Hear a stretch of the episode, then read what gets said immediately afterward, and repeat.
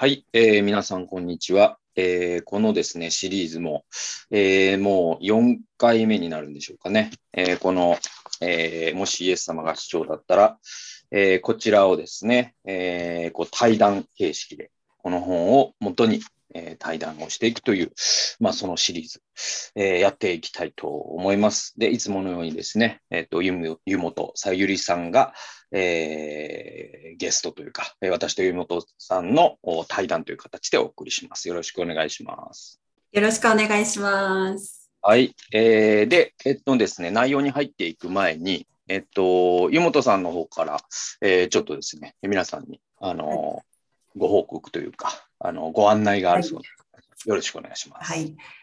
いつも告知の時間をありがとうございます。はい。えっとですね、まあ、いつも紹介している内容ではあるんですが、えー私が関わっているエチオピアでの支援につながっているスペシャルティーコーヒーの販売っていうものが、また、えー登別市で第2弾の販売が決定いたしまして、で、正式な告知、チラシ制作とか、ウェブサイトでの告知っていうのは、これから、えー急ピッチで進めていくところなんですけれども、7月、6月、7月に登別の世界食料デーの実行委員会を通して、またコーヒーの販売していきます。で、まあ、案内をまた後々載せてはいくんですけれども、えー登別の事務局に直接申し込んでいただければ全国に発送することもできるので、えーぜひ皆さんご興味ある方は一度エチオピアの美味しいコーヒーを飲んでいただけますと嬉しいです。えーはいそしてですね、はい、えーと、もう一点なんですが、それに絡んだイベントを5月14日、15日に開催することが決まりまして、でこれはちょっと地域が限定されてしまっているので、えー遠い方申し訳ないんですけれども、名古屋市の金山駅の前で、え金山音楽フェスというものが開催されるんですけど、その中で、えー焼きそばバトルという謎の競争があるらしくて、そこの一角になぜかコーヒーのブースを出させてもらえることになり、えーエチオピアの美味しいコーヒーを名古屋のバリスタの仲間たちと一緒に販売する予定です。うんで、そのコーヒーの販売をすることのきっかけをくださったのが、チョコレートのブランドさんなんですが、チョコレートブランドのエクボさんっていう、えーまあ、他の事業をされていた方が新規事業として立ち上げた。オーガニックチョコレート。で無添加。でフルーツの酵素だけで、えー発酵させたカカオ。とその甘みを使った本当に純粋なこう本当に何でしょうピュアなチョコレートですごく濃厚で美味しいんですけど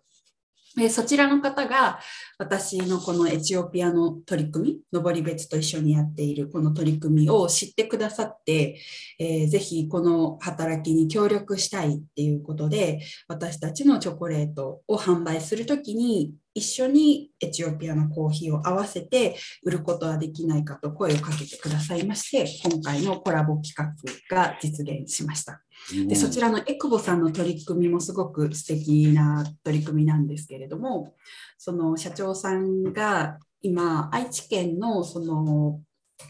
えっと、少年院を出た若者たちの自立支援に携わる NPO に関わっていらっしゃるんですね。でそういった子たちが社会的自立をしていくための、まあ、職場づくりの一つとして自分のチョコレートの工場でこう働くことができるようにっていうことで今まで違った事業をま展開されていてそちらが安定しているということで新しくチョコレートのブランドを立ち上げたんですね。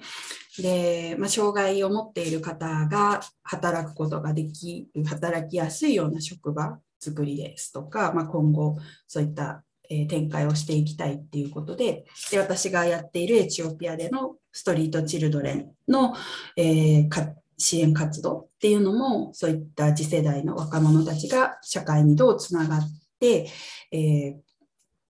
経済的にも精神的にも自立をしながらこう社会の一員として働いていくことができるかとか、そういったことにフォーカスした取り組みでもあったので、その辺の理念が私たちの中で表明し合って、じゃあチョコレートとエチオピアのコーヒーで一緒にやってみましょうということでスタートします。で、それがままず第1弾としてまずは試行錯誤として5月14日、15日、金山駅、名古屋市の金山駅の前で10時から、1日目は10時から夜の9時まで、で2日目日曜日は10時から夕方7時までの開催になるんですけれども、えー、エクボさんと結び目ワークスのエチオピアコーヒーでコラボして出店していますので、もしお近くの方、えー、ご興味あれば来ていただけますと嬉しいです。で前回陣内さんがその何でしたっけ？なんとかコーヒーコーヒーを軸にうまいああナイスコーヒーね。そうそれだ、はい、ナイスコーヒー、はい、ナイスコーヒーじゃないですけど、はい、そのエチオピアのコーヒーっていうのはすごくこうフルーティーな酸味があるコーヒーで、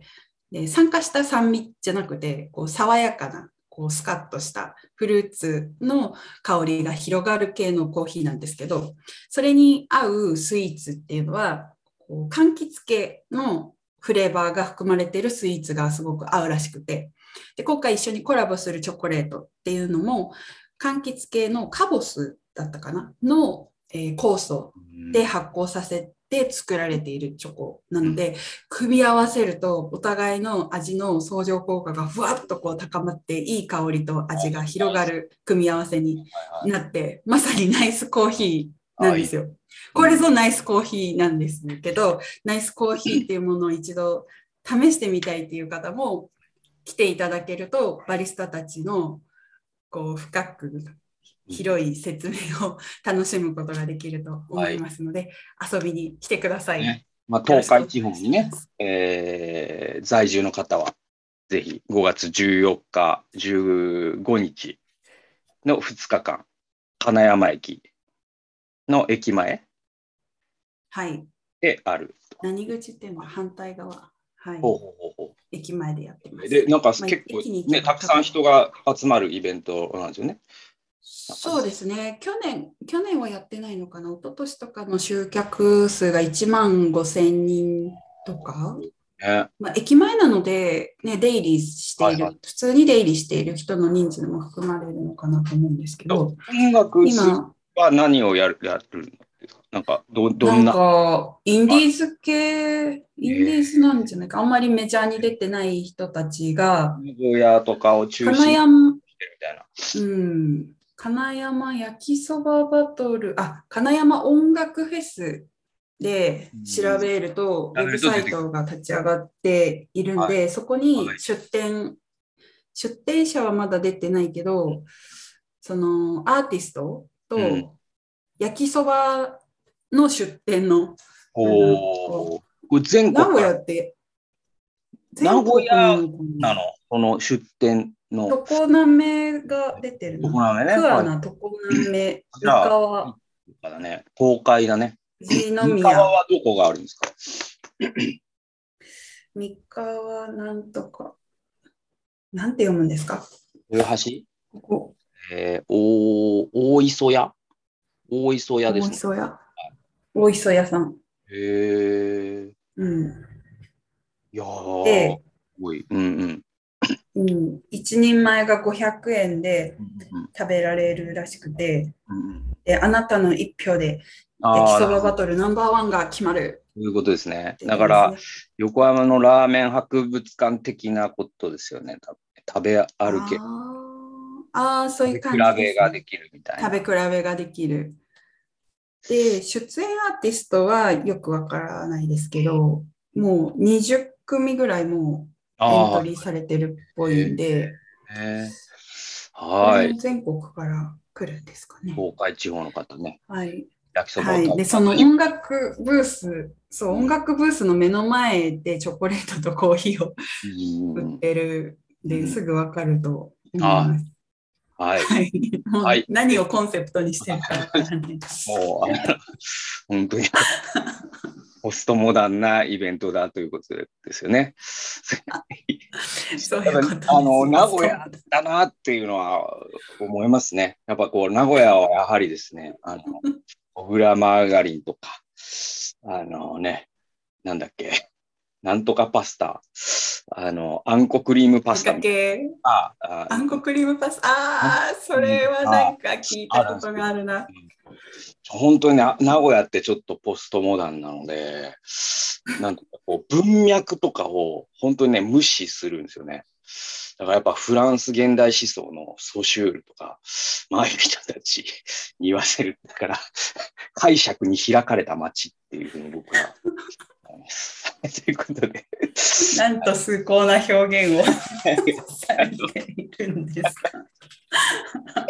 ただのちゃんぽんですよ。すごいよな。本当にこう、すごいと思うわ、名古屋は。やっぱ。面白いですねち。ょっとね、名古屋の斜め、斜め上を行くんだよね、なんか想像のね。前、上陣内さんが名古屋は独自のビートを刻んでるみたいな表現がな大んですけど都市ファッションスナップとかあるじゃん。そのファッション誌のうん特集で。名古屋はちょっと様子がおかしいんだよ、毎回。名古屋だけ様子が名おかしい。古屋だけ様子がおかしい。なぜ 大阪って、なんか大阪のファッションってあんのよ。なんか、原色をいっぱい使ったりとか、どちらかというと色使い。あー、うん、なんか福岡であるし、札幌は札幌な、あ、これそううんかな、みたいな。で、東京はもうさ、なんうんていうのかな、コンサバティブっていうか、あんま色使いをさ、うんうん感じじゃない。名古屋はなんか毎回様子がおかしくて、様子がおかしい。ガラパゴス諸島ですね。だからね、日本の文化の素晴らしいこと。はい。はい。でうん。あのなかなか面白いところ面がありますよね。そう、一歩踏み込むと、めっちゃローカルなつながりなので、私は茨城県、関東の茨城県出身なんですけど、一見やっぱ都会的な人との距離感っていうものを強く感じる気質があるんですが、一歩入り込むと、めっちゃ地元感が、うんなんだろう、こう、うん、人とのつながりの地元感、ローカル感っていうのが東京とは違うなって感じる。うん、なんか名古屋の人自身が自分たちのことを表して大いなる田舎って言ってるからね。ああ、大いなる田舎。大いなる田舎なんですよね。そう、そうなんですよね。都会、都会の大いなるっていう。なんて言うんだろう。だから、まあ、日本のね、3番目に大きな都市圏なんだけど、えっと、なん田舎がそのまま大きくなった感じっていうか、なんか質的を遂げてないっていうか、その都市ってある規模を起こすと、やっぱこう名古屋サイズというか、大阪サイズというか、うんそれを超えると臨界点を超えて、なんか都市、都会人で埋め尽くされていくんですよね、多分ね。それとで、うん。それはある種のこう、えっと、なんていうかな、あえっと、コンテキストが低くなるっていうか、まあニューヨークとか考えたらわかるんだけど、その街のローカルルールが減っていって、ユニバーサルルールよりに、うん。で名古屋の場合はローカルルールを保ったままサイズだけがここまででかくなったっていう、ちょっと得意な進化を遂げてるっていう感じがするんだよね。な名古屋すごい。わかる気がしますね。そうそうそうわ。かる気がする。あの、陣内さんが前に紹介してくださった本で、あの子は貴族ってあるじゃないはいはいはい。ですか。東京のカースト的な部分、そのお嬢様と地方から出てきた女の子の話うん。あれすごく面白かったんですけど、あれの構図って、なんかすごく名古屋にも似たような部分を感じたというか、うん。こう、東京生まれ東京育ちの女の子が、うん。そこでのルールと、東京はすごくこう多様性のある都市なはずなんですけど、うん。そこで生まれ育った子はその外の世界を知らないから、そのルールと人間関係っていう小さな枠組みの中のザ日本的カルチャーの中で生きてるというか視野で生きてるというか。なんかそういう感覚がこう、名古屋も都市なんですけど、まさに、こう、土着の文化と、なんでしょう、こう、日本的感覚の中で、よ、ことがす、すべて済んでしまうので、うんそういう感覚をすごく感じたというか、なんかすごく理解できたんですよね。うんうんで私は割といろんなところを動き回ってるタイプのうん人間なので、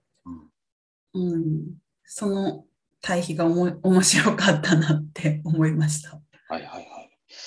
そうですね。名古屋はちょっと面白いですよ。いや、うん。あの、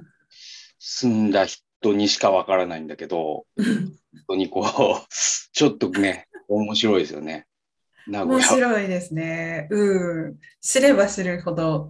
噛めば噛むほど味が出てくるような感じ。そうなんですよね。うんそうなんですよね。いやー、やみつきになりますね、この街は。そうなんですよ。そうなんですよ。はい。で ということで、えっと、5月14日、15日は、まあ、名古屋にね、お出かけっていうのもありなんじゃないでしょうか。えーということで、えっと、なんだっけ。あ、そう。で、僕からもね、一個皆さんにちょっとアナウンスというか、あの、お知らせというか、えっと、訂正が、訂正、お詫びというか、があって、あの、このね、だからこの本、まあ、買ってくださった方も多いのかなと思うんですよ。これ聞いてくださってるってことは。それで、これ、だから、その、本をね、出すということはこういうことでもあるんだけど、とにかくやっぱこう、手に取って読めば読むほど間違いが見つかるんですよね。で、えっと、この前、本当にちょっと、3日間ぐらい落ち込んだんですけど、えっとね、ごえっと、この大きな間違いが見つかっちゃって、で、54ページ、その2章の最後のページなんだけど、そこのその聖書箇所ね、これが間違ってんですよ。もうビビったんですけど、で、えっと、第一コリントの手紙1章20節って書いてるんですよ。3行目かに、3, 3行目、4行目に。で、万物をご自分と和解されせるっていう。で、これが、えっと、正しくはコロサイの手紙なんですよ。で、これ、本当になんか、うわうわなんか、ちょっとね、なんだろうね、もう、本当にこう、一人一人買った人にもお詫びして、ま、歩き回りたいと思うぐらい、なんか、申し訳ない、なんか、やっちまったと思って。で、これでも僕、何回も構成してるし、えっと、あと、もう4人かな、僕含めたら4人が全部読んでるんですよ、ゲラをね。でも、一個も誰一人発見できなかったですね、この間違いは。で、で、で実際、その、英語版を見て、見ると、局そのね、英語版ってそれぞれの、その、まあ、これが英語版なんですけど、これを元に僕は訳したんですけど、これ見ると、その、聖書箇所が、えっと、は、なんていうの、イタリック体になってるんですよね。で、イタリック体になってて、えっと、肩にちっちゃい数字があって、それが、えー聖書箇所は何、な、えっと、なん、えっと、ここの何章何節ですみたいな形で、えっと、脚注としてついてるんですよ。で、それがコロサイなんだけど、えっと、コロシアンズなんですね、英語で。えーなんだけど、えっと、それを多分僕はなぜか第一コリントだと思っちゃった。で、最初にそれを訳しちゃって、僕それ訳したの多分10年前とかなんですけど、で、多分ね、英語の形がめちゃくちゃ似てるんですよ。コロシアンズとコリンコリンティアンズっていうのが。で、まあもうなんか思い込んじゃったんでしょうね。でもその後治ることがなく、あの、はなんだろう、発行まで行っちゃったっていうのが結構ショックで、まあ、読んでる方は、まあ、そこまで読ん、ね、まあ、あ、これは殺されたなと思いながら自分でね、変換してくださりながらね、読んでる方もいるでしょうけど、なんか結構これはね、いやこういう間違い方したなと思って、ちょっとショック受けてますね。で、なんかね、これだから、去年の12月20日に、えっと、が出版第一版の発行日なんですけど、えっ、と、これの最終ゲラみたいなのを、もうこれでいくっていうのを、えー、最後の最後もう一回読んで、それで、えっ、と、5をかけるっていう段階で、僕は、あのうつの再発があったから、結局ね、それをもうスキップしちゃったんですよね。それも結構、あの、後悔で、いやー、あの時もう、もう1ヶ月遅らせてでも、しっかり読むんだったな、みたいなことをちょっと思いましたね。なんか、そういうことで、まあ何が言いたいかというと間違ってたのですみませんっていう。まああの、これがね、3000部全部売れて第2版みたいなものが出ることになったら、その時にいろんなことをね、訂正したいなと。まあそんな風に思っております。ということで、まああの内容、この本のまあ、さっきのが2章の最後のところだったんですけど、今日は3章を中心にちょっと話していきたいなと思っています。はい、はい、えー、文化の変革と教会の歴史という章なんですけれども、湯本さん、いかがでしょうか、ここを読んで。えっと、その福音伝道と社会奉仕は切り離すことができない関係っていう部分をこう深めていく視点が面白いなって思って、一般的に教会に行くことって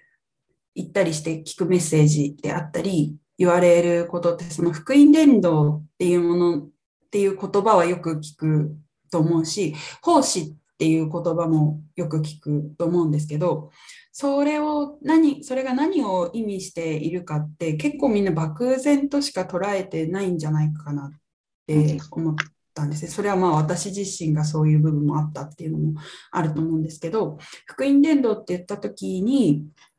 私自身、そこに集う人自身がこうメッセージ聞いて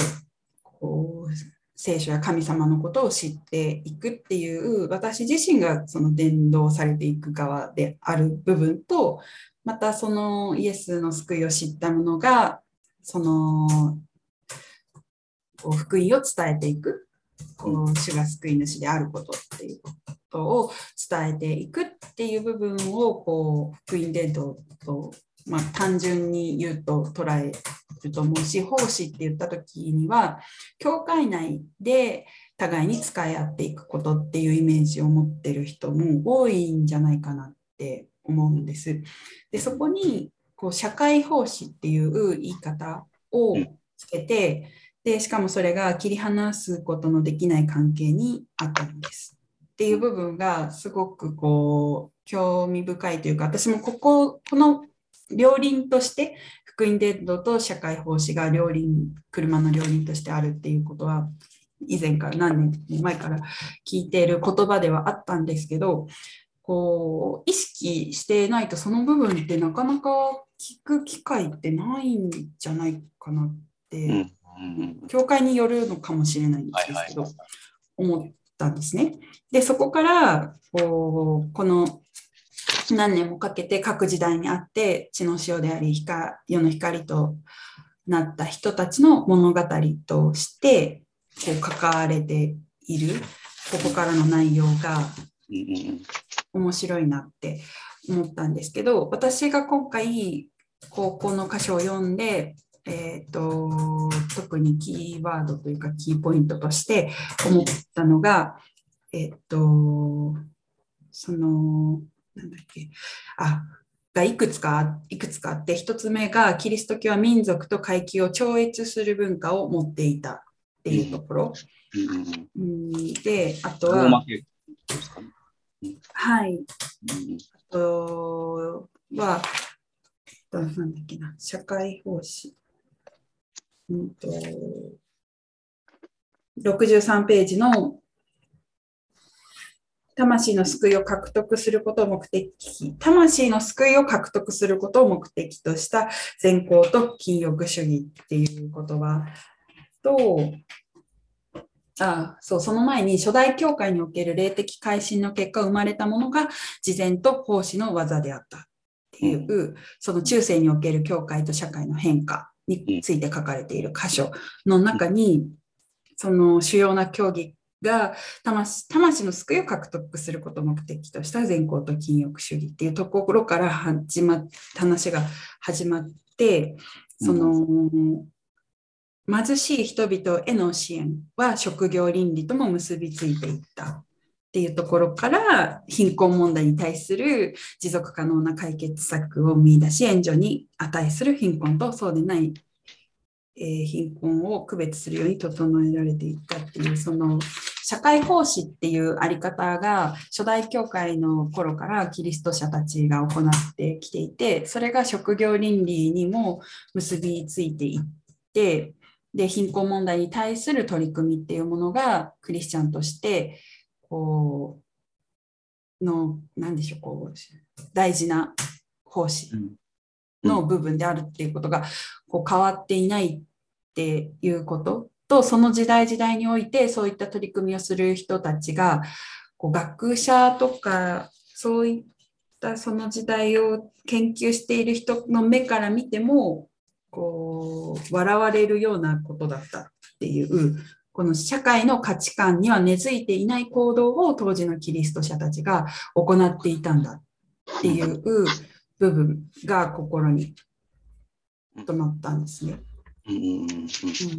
で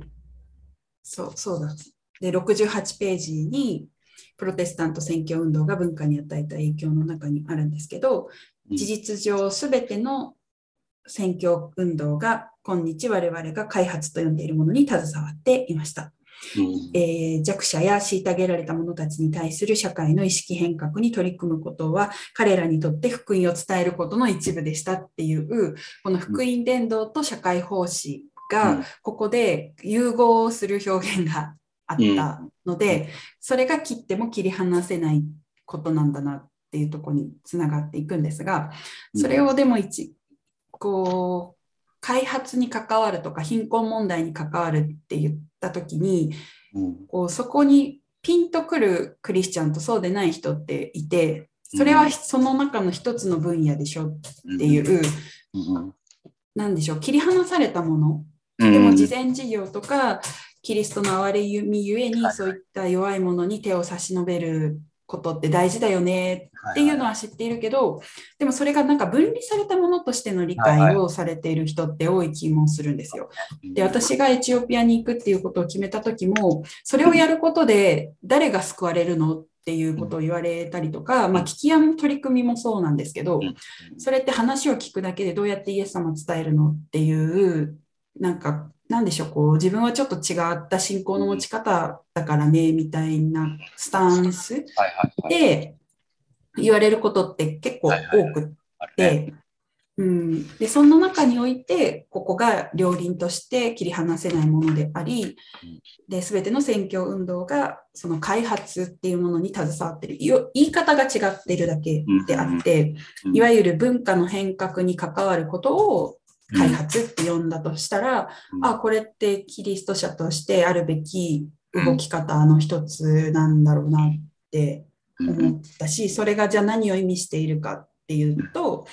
えーと、弱者や虐げられた者たちに対する社会の意識変革に取り組んでいくこと。それがイコール福音を伝えることの一部であった。うん。なんかここがすごく私の中ではしっくりきたところではあったんですけど、うん。はいはいはい。この両輪っていうね、部分がね。そうですね、両輪っていう部分。なんかそこの捉え方ってでも、うん、ここすごく端的にこの10ページ以内ぐらいにまとめられている部分ではあるんですが、紐解いていったとしても、これを何でしょう、どのくらいこう福音伝道として社会奉仕を捉えることができる。すごいリベラルなやり方だね、それは、みたいな、そう。いう人もいるし、うちはそういったところの取り組みはしてないみたいな、こう、教団教派によって、うちはこういうことをするしないみたいな区分けをしてたりとかっていう。でも、そういう部分じゃないんじゃないかなとも思って、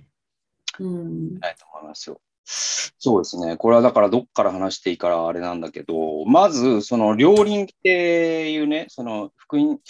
あの宣教の両輪っていうのが福音伝道と社会奉仕だっていう、えっと、このフレーズは、ボブさんは、えっと、どこから持ってきてるかというと、というか、えっと、これ元ネタがあって、それが、えっと、1974年でよかったと思うんだけど、第1回、えっと、世界ローザンヌ会議っていうのがあるんだよね。で、それが、えっと、スイスのローザンヌという町で、えっと、福音派の、まあ、ほとんどすべての教会、そして国々をこう巻き込んだ、なんか一つの、まあ、あの、エポックメイキングな会議だったんですよ。で、それを主催したのが、えっと、ビリー・グラハムと、えー、ジョン・ストットなんですよ。で、えっと、まあ、ビリー・グラハムは、まあ、ね、福音主義の人には説明する必要もない人です。あの20世紀最大の、えー、福音伝道、大衆伝道者と言われる人で、えー、まあね、こうアメリカの方ですよ。で、えっと、ジョン・ストットは、この人も、あの、説明する必要がないぐらいな、えっと、イギリスの人ですね、この人は。聖公会の、えっと、牧師でよかった、司祭、牧師、神学者です。それで。えー、で、えっと、ジョン・ストットは、えっと、牧師のじ、牧師も実践してたし、牧会もしてたし、えー、神学者でもあり、この人も20世紀最大の神学者に数えられる人で、で、この2人が主催したっていうところがすごくポイントで、で、えっと、ビリー・グラハムはまさにその20世紀のアメリカの福音主義を引っ張った人だから、まさにその言葉による伝道ね、その福音伝道っていう、うん、えー、部分の代表者というか、まあその20世紀に伝道者といえばビリー・グラハムってことだったから、うん、えー、まあそういう人です。はい。で、えっと、一方、ストットっていう人は、えっと、より包括的にというか、まあ、あの、そのストットの弟子のクリス・ライトっていう人が、あつい最近までローザンヌ運動のトップをしてた。で、えっと、この人もイギリスの人なんですけど、で彼らは、えっと、どちらかというと、その福音宣教ということも強調するんだけど、その、えっと、社会全体を見ていくっていうのかな、社会奉仕っていうよりも、そのキリスト教が、えっと、この社会を変えていったりとか、文化自体に影響を及ぼしていったりとか、そういう枠組みでものを考える、えー、人なんですよね。で、ある種、ま、対照的というか、それぞれに補完的っていうのかな。まあ、そういう分野の人の世界のリーダーが、あローザンヌ会議を、え、主催しましたよと。で、そこでローザンヌ宣言っていうのが出されて、えー、その中に福音の両輪、あえっと、宣教の両輪っていう言葉が出てくるんですよ。で、それは社会奉仕と、えー、福音宣教であると。だから、これが、まあ、ビリー・グラハムとジョン・ストットであるみたいな話でもあるんだけど。で、えっと、この両輪と宣教はホーリ、まあ、ホーリスティックミッションっていうんだけど、あの、っていう言葉を、えー、ボム・モフィットさんはこの本の中でたくさん使ってます。で、僕は包括的宣教というふうに翻訳しました。で、このホリスティックミッションのホールって何かっていうと、その、えっと、全人格的とか、えっと、包括的とか、まあ、いろんな訳さ訳し方ができるけど、あの、まあ、ホリスティック医療っていう言葉が医療の分野ではあるんだけど、そのホリスティックなんですね。で、そのホリスティックミッションっていうのは、福音伝道だけでもない、社会奉仕だけでもない、その全部をやっていくんだっていうのがホリスティックミッション。で、その元ネタが、えー、74年のごめん、ちょ年、年、年号を間違ってたら申し訳ない。けど、74年の、えっと、ローザンヌ会議の、えっと、選挙の両輪ってい。う考え方から来てるんですよ。でも、このユモさんが言ってい。る違和感ってい。うのはすごくよくわかるんで、で、そこには2つの理由があって、1つは時間差なんだよね。うん、とそれは、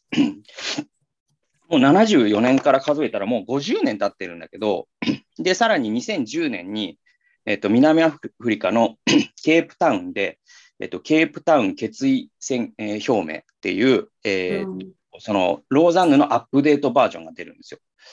で、この時に、えっと、主主講師というか、そのローザンヌ運動のトップだったのがクリストファー・ライトという旧約学者なんですけど、で、えっと、ケープタウン決意表明が2010年に出る。で、そこからさらに12年経ったのが現在なんだけど、その50年前に起きたこの、えっと、もう福音派、あの、まあ、プロテスタント全体ですね。プロテスタントの教会全体が、まあ、あので、まあ、特に福音主義が多かったんだね、ローザンヌも。で、ででも、その大きな枠組みで、えっと、もう宣教と言ったら、社会奉仕っていうものがないと、福音の語りだけですよねと。結局、教会は福音を言葉による福音を伝えて、魂の救済だけをしていればいいんだっていう考え方もからやっぱり脱却していかなきゃいけないよねっていうコンセンサスが作られたのが50年前なんだけど、その50年前の声がまだ届いてない教会が日本にはいっぱいある。時間差です、これは。伝言ゲームの時間差の問題、ね、50年遅れてるんですよ。うん、っていうのが。えー、50年も、うん、だから、遅れてる教会あると思うよ。あの、全部じゃないよ、もちろん。で、あの、僕の関わるような教会では、あの、社会奉仕なんていうのは教会の仕事ではない。福音伝道だけをしてれすればいいんだっていう教会は、ほとんど目にすることはないですけど、でもやっぱ、に入ってくる感じだと、やっぱり50年前のこのメッセージというかこ、このコンセンサスなんだけど、それがまだ伝言ゲームとして届いてない教会が日本にはいっぱいあるんだろうなと。いまだに教会っていうのは、その社会のことなんていうのは、あんなのはリベラルがやることだって考えてる人が、いまだにいるってことは、やっぱ50年遅れてる。で、この遅れっていうのは相当な遅れだから、まあまあ、すごい遅れなんだけど、うんうん、まあ、その時間遅れというか、もう届い届かない感じがしますよね。ねそこらでの時間差があったら、届けようと思っても届かない分野の声なのかなって思っちゃう。ね、遅れと言っていいのかすらももう分からなくて、だから。受信する何かが失ってる。そうね。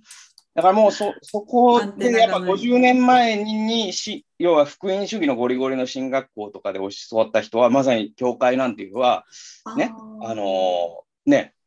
なんだ、教会っていうのはもう一義的に魂の救済だと。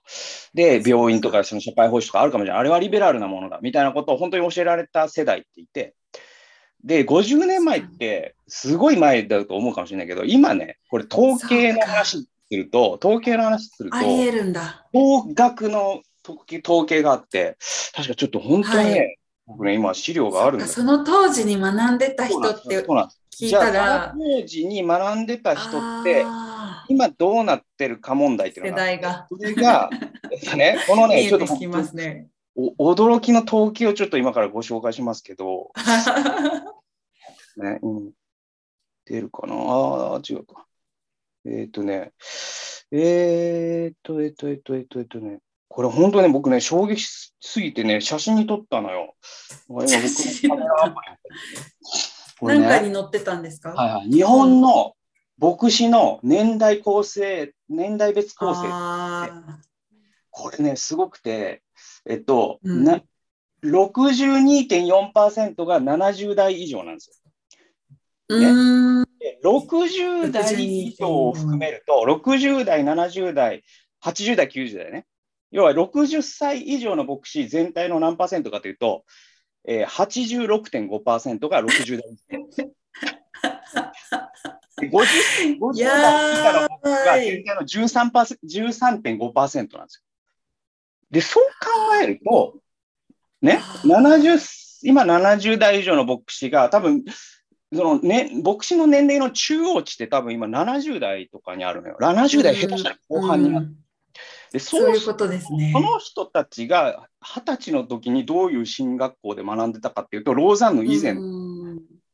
うんうん、ってことはだよ。そう。ってことはってことは。日本の教会の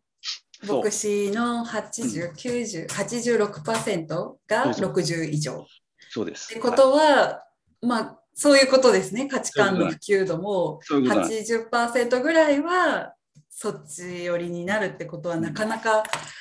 なかなかそれは納得がいく。これだから50年遅れるってもう、あ、マジかよ、いい加減してくれよと、考えられないよと思うかもしれないけど、でもやっぱさ、その人間って学校教育っていうか、その専門教育の影響ってめちゃくちゃでかいと思うの。で、それは常に学び続けてる人にとってはどんどんアップデートされていくんだけど、もうそのまあ、進学校の3年なり4年なりっていう、その知識だけで一生食っていくみたいなタイプの人になると、それでもうやっぱ変わんないなと思うわけ。やっぱ50年っていうその時間差ってそういうところにあって、で、これね、結構僕、その僕の専門分野で考えてもわかるんだけど、僕が獣医学部を卒業したのは、今からもう20年前なんですよ。ね。で、入学したのだともう25年前なんだけど、えっと、当時僕はその遺伝学で学んだ常識っていうのは、獲得形質は遺伝しないっていう、もうあの、テーゼがあるんです。もうこれ定理。ね。あのー三角関数ぐらいの定理なんですよ。もう遺伝学の基礎の基礎として獲得形質は遺伝しないっていうのがある。つまり、えっと、誰かがめちゃくちゃ100メートル走を練習して、ね、10秒台で走れるようになりました。その子供、足速くなるかなりません。それなんですよ。獲得形質は遺伝しないっていうの。で、これ、今否定されてるんですよ。獲得形質が遺伝するっていう証拠が見つかったんです。これ、エピジェネティクスって言って、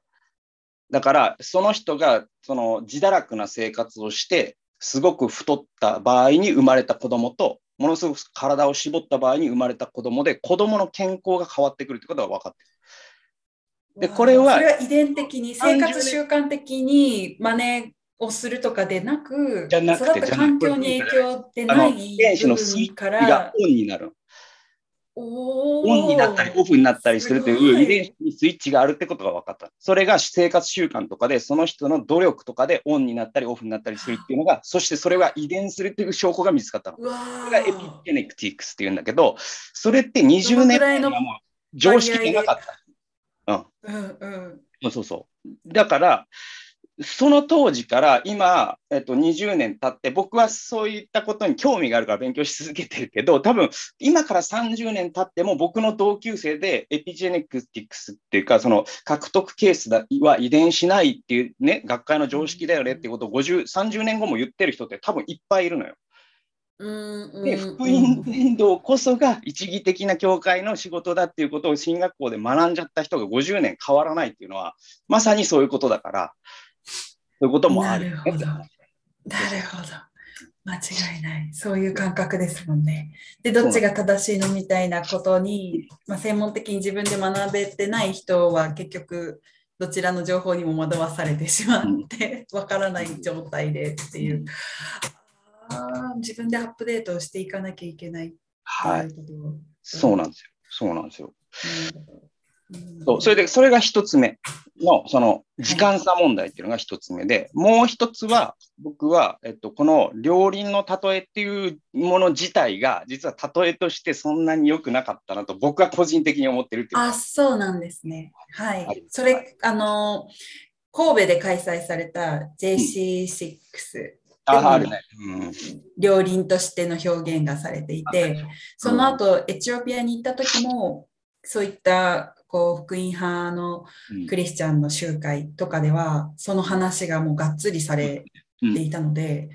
あすごいせ、すごい世界共通なんだな、こういうことみたいな。両輪なのなんです。はい。元がさ、その、ローザンヌのね、ジョン・ストットとうイリグラフ、ん。まあやっぱ50年、やっぱ、こすられまくった例えでもう今更これ変えれないんだけど、僕はこの例えまずかったんじゃないかと思ってる派で、あんまりそういうツッコミをしてる人見たことないけど、僕は個人的には、あと両輪というよりも、あの、これって、その福音伝道と、えー社会奉仕って、あのーむしろこれ、まあ、これ、この例えがじゃあお前どうなんだって言われるかもしれないけど、あの、僕はいちごミルクの例えの方がいいなと思ってて、なんていうのかな。うんあの、いちごミルク。えっと、僕の、僕はいちごミルク議論を自分で提唱してるんだけど、あのー なんだその提唱は。えっと、まあ、カフェオレの、どっちでもいいんだけど、えっと、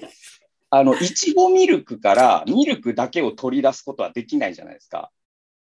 うんうん。カフェオレからコーヒーだけを取り出すことはもはやできない。はいはい。僕は福音伝道と社会奉仕ってそれぐらい、なんていうの、混じり合ったものだと思ってるわけ。うんだけど、両輪ってすごく西洋的な表現で、両輪っていうと、その、なんかマーケティングと商品開発みたいな形で、なんか教会の中に部門が2つあって、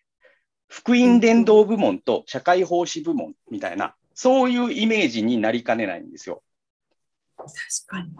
ね。で、自分の教会は福音宣教、福音伝道に専念します。だけど、社会奉仕部門はワールドビジョン的なものに献金することでそれに任せてます。みたいな考え方になるんですよ。だけど、いちごミルク理論。そうですね。いちごミルク理論ってそれができないよって話じゃない。取り出せない。うんだから、ある人が宣教しようと思ったら、そこに奉仕は絶対含まれるし、そそして福音伝道も含まれるっていう、我々は一つのことをしてるんだから、うん。それを二つにわ概念として分けるってこと自体が、そもそも僕はなんか、その当時の文脈で言えば、そのたいい例えをするために語りんじゃ走れないよねっていうことを言う上で、両両輪っていうのは適切だったかもしれないけど、その両輪っていう例えが失った何、例えって常に何かを失わせるから、それが失ったものは何かというと、そのイエスの中で、多分イエス・キリストがじゃあ3年半の交渉外で、今自分は魂の救いに関与してるな。今自分は社会奉仕に関与してるなって分けてたとは僕は到底思えないわけ。イエスはただ人を愛し、神のミッションを行ったんですよ。で、その中で今確かに旧礼をしてるとか、今社会奉仕をしてるとか、今政治に影響を与えてるとか、な絶対に分けてないはずなんですよ。これだから一うん度見る。うんうんね？でも、その両輪の理論だと、両輪って分解できるわけだから、ネジで。そうすると、今日は社会奉仕の働きをしました。今日は福音伝道の働きをしました。みたいにイエスが思ってたかのような誤解を与えてしまう例えだなと僕は結構この数年思ってますね。いやー、本当そうですね。なんかちょっと今また視点が変わったなって思ったのは、新約聖書読んでると、イエス様って別にその人が救われようが救われまいがうん、声をかけて、手を差し伸べて、癒しも行ったりして、で、その結果を絶対そこにこう寄せようとしていないというか、必要に応えていくっていう、その時々によって相手に対してのこう関わり方っていうのをされているなって思ったんですけど、確かにそイエス様は知ってるわけじゃないですか、神だから。だけど、別に、だったら知ってるんだったら、ね、こう、現代的に言うと効率よく短時間でうん。こう救い、救われる人を見分けて。で、そこに こう述べればいいだけだけどう、ん。そんなことはされてないから、そうなんですよ。まああの、このさ、えっと、何章かな？何章かにも出てくるんだけど、この本の中にも出てくるんだけど、その10人の、えっと、重い皮膚病の人の、サラートの人の癒しっていう箇所があって、ルカの福音書かな？で、そこで、そのイエスは10人を癒したと。で、そしたら10人とも喜んでイエスの元から駆け出していって、で、一人だけがイエスに感謝するために戻ってきたっていうくだりがあるじゃないですか。福音書の中にね。うんで、えっと、ボブはその箇所をもとにこう言ってるんだよね。そのイエスがもし、その、えっと、旧礼のためだけに、その、えーまさにその福音主義の、ね、ある種の教会が主張するように、教会の働きというのは旧礼のみなんだって考えてるとしたらば、えっと、うんこの残りの9人って魂の救済は得てないわけだから、イエスに感謝しに戻ってきてないってわけだから、肉体だけがゆ許され、えー癒されたんで、それってまさに社会奉仕みたいなことじゃない？そうすると、えっと、もしイエスがそのえっと、旧礼だけが、えっと、自分の仕事だと思ってたんなら、神であるがゆえに、誰が、えーこの先旧礼されるかっていうのは分かったはずだから、その旧礼される人だけを癒せば、まず時間効率が良かったんじゃないかと。でもイエスはそんなことはされなかったと。10人とも癒したと。そしてその中の1人だけが、えーまあ今日まあ、今の文脈で言うと、1人だけが洗礼を受けたわけですよ。教会が社会奉仕をして。うんで、じゃあ、その9人は無駄だったのかそうじゃないと。でボブが言ってるのは、イエスは、えー10人の体を癒し、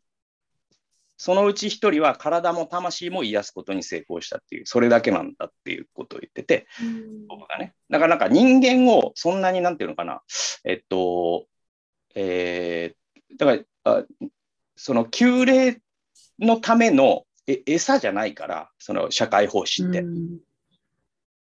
人間を愛するっていうことが神の命令なんで。で、その結果、うんえっと、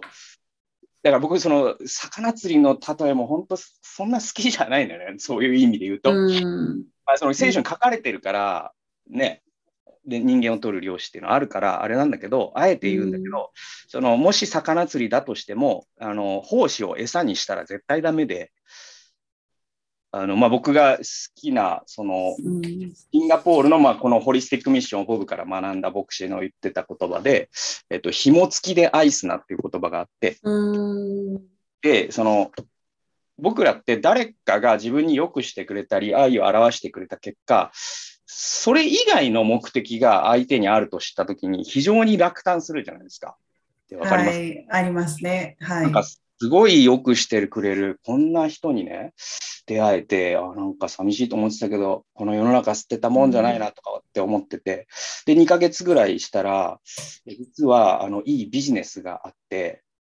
で、エうんリアマネージャーになると、毎月10万不労所得が入るんだけど、どうって言われたときに感じる落胆ってすごいじゃん。はい。あります。はい。で、もあし、ね、そういう類のこと。うんね、社会奉仕とか隣人愛を旧礼のために隣人を愛してるんだっていうことをやるって、まさにそういうことをやってることになるんで、だから僕はそのうんなんか魚釣りの例えが好きじゃないっていうのはそこだったりするんですよね。なるほど。はいうんなんかあえてそこを意識して切り離しすぎると変な違和感が自分のうちに生まれてきてしまうし、それを意識してやってる人を見ると、それもまたすごい違和感があるしっていう、もうイエスはそのままの自然体な姿で隣人愛をされたっていうところに私たちができる範囲もとどまるし、そう思うとすごく解放される気がする。人との関わりがとても楽になるし、自由にされる気がし。ますよね。ううんこうしなきゃいけない。やっぱり救われた直後とかは、一人でも早く福音を伝えなきゃみたいな気持ちが正直私にはあって、うん。こう友達とかに聖聖書の話したり、イエス様の話したりとかあったけど、なんか疲れちゃう、疲れるというか、なんか常にそれを考えながら相手と接してる自分って、うん。それが良い目的のためだと自分では思っていたとしても、まあ、神は絶対的な方だからそれが真実だと信じて、信じ続けるけど、でもそれを押し付けることは愛ではなくなるというか、なんかその人のありのままを受け入れていない。というか、期待してこうあってほしいものを伝えることで、で、そうでない相手に対して私自身が落胆することがあるかもしれないし、で、相手側も、あ、そういう思いで寄ってきたんだなって思うかもしれないし、で、友達の一人が言ってたことがあったのが、その、なんかこう、すごいいろんなことで、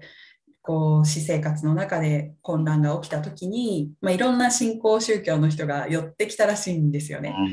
で、私はその当時聞き屋とかをしていたので、もうなんかこう押し付ける側の伝える福音みたいなものってうん。ものの意味はもうな意味がないわけじゃもちろんないですしうん。時と場合によってきちんと話さなきゃいけない時あると思いますけどなんかその子の悩みとかに寄り添うこととか聞くことに徹していたら、うん。なんかすごくこうその子は私がクリスチャンだってことも知ってたから、きっと教会とか誘われてどうせいろいろ言ってくるんだろうなみたいに思ってたらしいんですけど一切言ってこないからなんか一切言ってくるどころか私の考えをそのまま受け止めて聞いてくれてで、うん、自分の考えは話すけど私の考えは話すけどそれをこうした方がいいとかこうなんだよって押し付けてこないことにすごく愛を感じたっていうことを言ってくれたことがあったんですよね。で、うん、なんかそういった面で見ると、うん。そこでまあ私も一つの気づきとしてあったんですけど霊的救済っていうものにフォーカスを置きすぎると、人間はこじらせる、人間関係こじらせるなって思うから、それはもう自分が神様とつながってれば自然と流れてくるもので、相手が聞きたければ話すし、で、無理やり話したところで、相手は心開かないから、いずれにせよ。そうなんだよね。っていう、うん、なんかそう。こうしなきゃああしなきゃっていうものが、まあ、神でなくてもその福音伝道っていうものでないものであってもうん何か持って何かを携えながら人と接すると絶対こじらせるどこかで何かをこじらせる、いやそうだと思うよ。うん。うんその通りだと思うよ気が。する。うん。その通りだと思いますね。なんか僕、その、なんだろうな、自分、僕、それこそその言葉の伝道こそ伝道だっていうか、まさにその、えっと、その50年の時差があある福音主義のゴリゴリの教会みたいなところで洗礼を受け、で、その最初のやっぱ信仰生活の6年とかは、そういう教会にね、そういう教会しかなかったから、自分の周りに。えーなので、それをすることこそが愛でって思ってたから、あのー本当に大学の時の同級生には悪いことしたなと思ってて、なんかすげえ伝道してたからね。そうそうそうそう。で、本当後悔してるんだけど、あのでも自分のその後、まあ、こういうか、ね、聞き屋とかに押していくっていうのはボブの,、ね、あの影響とかで、うん勉強というものの捉え方が本当に変わったわけですよ。だからその、いちごミルクになっていったわけで、それまではうんエキスしかなかったんですけど。で、そっか、なんかそれ、その話聞くと、全然今とやってらっしゃることが違ってるし、考え方も違うから、そっか、大学時代はもう本当にゴリゴリな、そうい。う、ひどかった。だからその、ネットワークそういう時代は通るんですよ、きっとみんなネッ。トワークビジネスで友達を失う人いるじゃない。俺、あんな感じだった。はい。あの俺、だから大学の時、僕、はいはいその陰で、結構う学内んうん僕なんかね、預言者って言われてたんですよ。それは褒め言葉？いやいつも一人で聖書持って歩いてて、近寄りがたいから。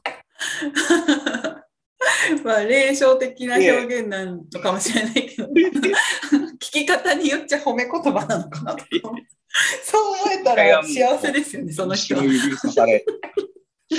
で俺、その後ろ指刺されて、その、ね、やばい人。だから僕ともう一人、なんか、なんかね、その時代遅れの学生運動してる有名な人がいて、えっと、6、6年留年してる人がいたのね。はい。お。その覚醒器を持っ学生て、運動やり続けてやってるやってるの。もう覚醒器持って、へーキャンパスの中で、なんていう名前忘れちゃっていたのよ。もう、もうあの人は何年、10年目らしいよ、みたいな。で、全然授業もねず、10年目ら覚しい 醒器持って、で、なんか、自衛隊は、何なのですとかって、皆さん立ち上がりましょうとかってやってるわけよ。ね。で、その人と僕が結構双璧をなす、やばい。本当にそうなんだ。そうそうそうそれで、だからもう本当に伝道してたから。うんでもそれしか知らないから、うんうんうん。そうやってたの真面目に。それでそうなって、ね後ろ指さされることを僕は迫害と呼んでたんですね。今考えたら、迫害でも何でもない当たり、お前が迷惑なんだよって話で、なんていうかな、その勇敢でありなさい。来週意識もええ加減せよっていう、今は思うよ。今は。当時は、殉教者の思いで日々を生きてましたから、僕は。はい。なるほど。そ確かにそういう思考にもなりますよね。なってた害っていう捉え方になりますよね。自分はね、キリストを述べ伝えているゆえに困難に陥っている。ああ。そう。一人でご飯食べて、ぼっち飯ぼっち飯をして、本当にね、あの頃の。うんすごい強靭なメンタルを持ってる。で、それで、その、なんだ、そこから変わっていきます。で、そこから、まあだからそのクリスチャンになって25年ぐらい経つんだけど、で、その時期も含めて、その時期も含め、全部含めて、多分、その僕を通して、その、洗礼を受けた人っていうのかな。まあ、直接ね、それ間接的にはもっといるのかもしれんけど、直接僕を通して、そのキリスト教に出会って洗礼を受けた人みたいなのって多分20人ぐらいいるのね。で、その時期だけでも10あ人すぐらいいる。ごい。牧師になってる人あ、てすごい、それは。その人たちを含めてもよ。でその人たちを含めても、あの、例外なく、いいその、い一つ言えるのは、さっき言った、その、えっと、釣りみたいな形、その、えっと、僕がななんかこう聖書の話をぶっ込んで会話の中にね不自然にあのいや今日いい天気だねっつってそのいい天気といえばこの天気も神様がなさってるんだよとかもううるせえって話じゃん。で でそういうぶっ込み方で信じた人は誰もいなくてその20年に振り返ってみたときに全員どうやって信じたかなって言ったらいつ信じたか分かんないのよ。全員共通してるのは。つまり、なんかね、感染するみたいにして信じてるわけ。なんか一緒に時間を過ごしているうちに、気がついてたらその人も知らないうちに信じてたみたいなことなんですよ、全員が。これって、その、この3章に書かれているロドニー・スタークのキリスト教とローマ帝国っていうね、まあ、この本、教文館から、えっと日本語訳が2013年かな、に出てるんですよ。で、僕がこれ翻訳し始めた読めなかったんだけど、あ読めるようになったと思って、うんうん。僕は数年前にこのロドニー・スタークのキリスト教とローマ帝国読んだんだけど、でこのうん。あのロドニー・スタークって、しえっと、宗教社会学者で、あのそのキリスト教側から見てるんじゃなくて、その当時うん。のそのローマの 残ってる文献を見て、宗教社会学的に何が起こったかっていうことを分析していくんですよ。でそうすると、うんその見えてくることが、当時のキリスト教って、今のキリスト教とは全然違ってて、えっと、当時のキリスト教のローマ帝国における認識のされ方って、今の世界で言うと、最も近いのが、えっと、20世紀前半のモルモン教の見られ方なんですって。今でこそモルモン教ってもうユタ州ってね、モルモン教の州ってよく知られてて、そして、えっと、前々回の大統領選かなの共和党の候補がモルモン教徒だったんじゃない？確か。だからだ大統領候補を出すぐらい、まあ市民権も得てるわけ、モルモン教って、アメリカでは。うんそれはもう人数が増えたから、単純に。で、人数が増えると同時に穏健化していったから。で、とうんでも最初、最初期のモルモン教ってちょっとやばくて、うんなぜやばかったかというと、まず一夫多妻制を唱えてましたね。ああ、はい。実際にそれを。で、とにかく鍵たんですね。そうそうそうそで、えっと、なんでジョンなん、えっと、なんとかスミスっていう人だったかな、その創始者の人が、もう、えっと、モルモン経典っていうのを発見しちゃったと。で、その経典っていうのは聖書をアップデートするものだっていうことで、で、それによればっていうことでいろいろ教えていって、ある種のカルト教団みたいになっていって、で、そこでは一夫多妻制が実践されていったというゆえに、連邦政府はそれはちょっと許容できないということで、彼らは住む場所を追われて、西へ西へ旅した結果、ユタ州のソルトレイクシティっていうところにたどり着くんですよ。だから今、ユタ州ってモルモン教徒が一番世界で多い、まあ、うん。モルモン教の本部はアメリカのユタ州。で、うん今、新規を得てるんだけど、その最初期は本当に大変で、まさにこう、連邦政府から目つけられて、で、そのモルモン教って言ったらうってなるっていう感じとか、で、それが当時のキリスト教がまさにそういうものだったっていう分析をするんです、うんロドニー・スタークはは。いはい。で、えっと、この本一冊を通して、モルモン教とその当時初期のキリスト教を比較していくのね。で、起きていることが結構よく似てると。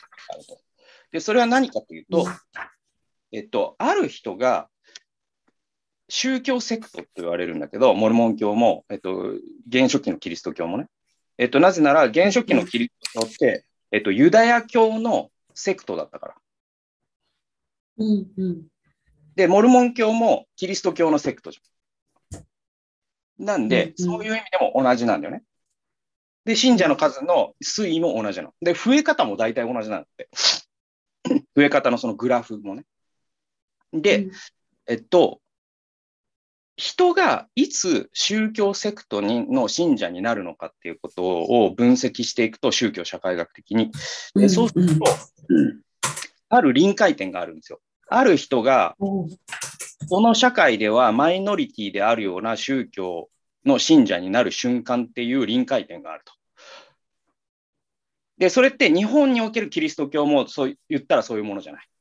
多分日本である人がクリスチャンになるって、多分アメリカで言うとある人がモルモン教徒になるのと同じぐらい勇気がいることなんですよ。ああ、そっか、全く文化に根付いていない宗教を信じる、まあ、土着のものでない不自然な信じ方みたいに見える。そう要は社会の規範に抗うって言ったらあれだけど、社会からちょっと一線を画するものを信じるわけ。です。そういう意味では日本におけるキリスト教がそうだし、アメリカにおけるモルモン教もそうだし、ローマ帝国におけるキリスト教もユダヤ教のセクトだったから。で差別もそっか。そして中央政府にも目つけられてたでしょ？だから、はい。ね、あの、ネロがあれだけキリスト教徒を殺したわけで。うんうん、で、えっと、その、でも信者になる人っていうのはいるんで、で、その臨界点っていうのは何かとスタークによると、うんうん、ある人の、その、えっとね、社会資本っていう考え方があるんだけど、これはあの、うん、パットナムっていう社会学者が言ってるね。で、えっと、社会資本って何かっていうと、えっと、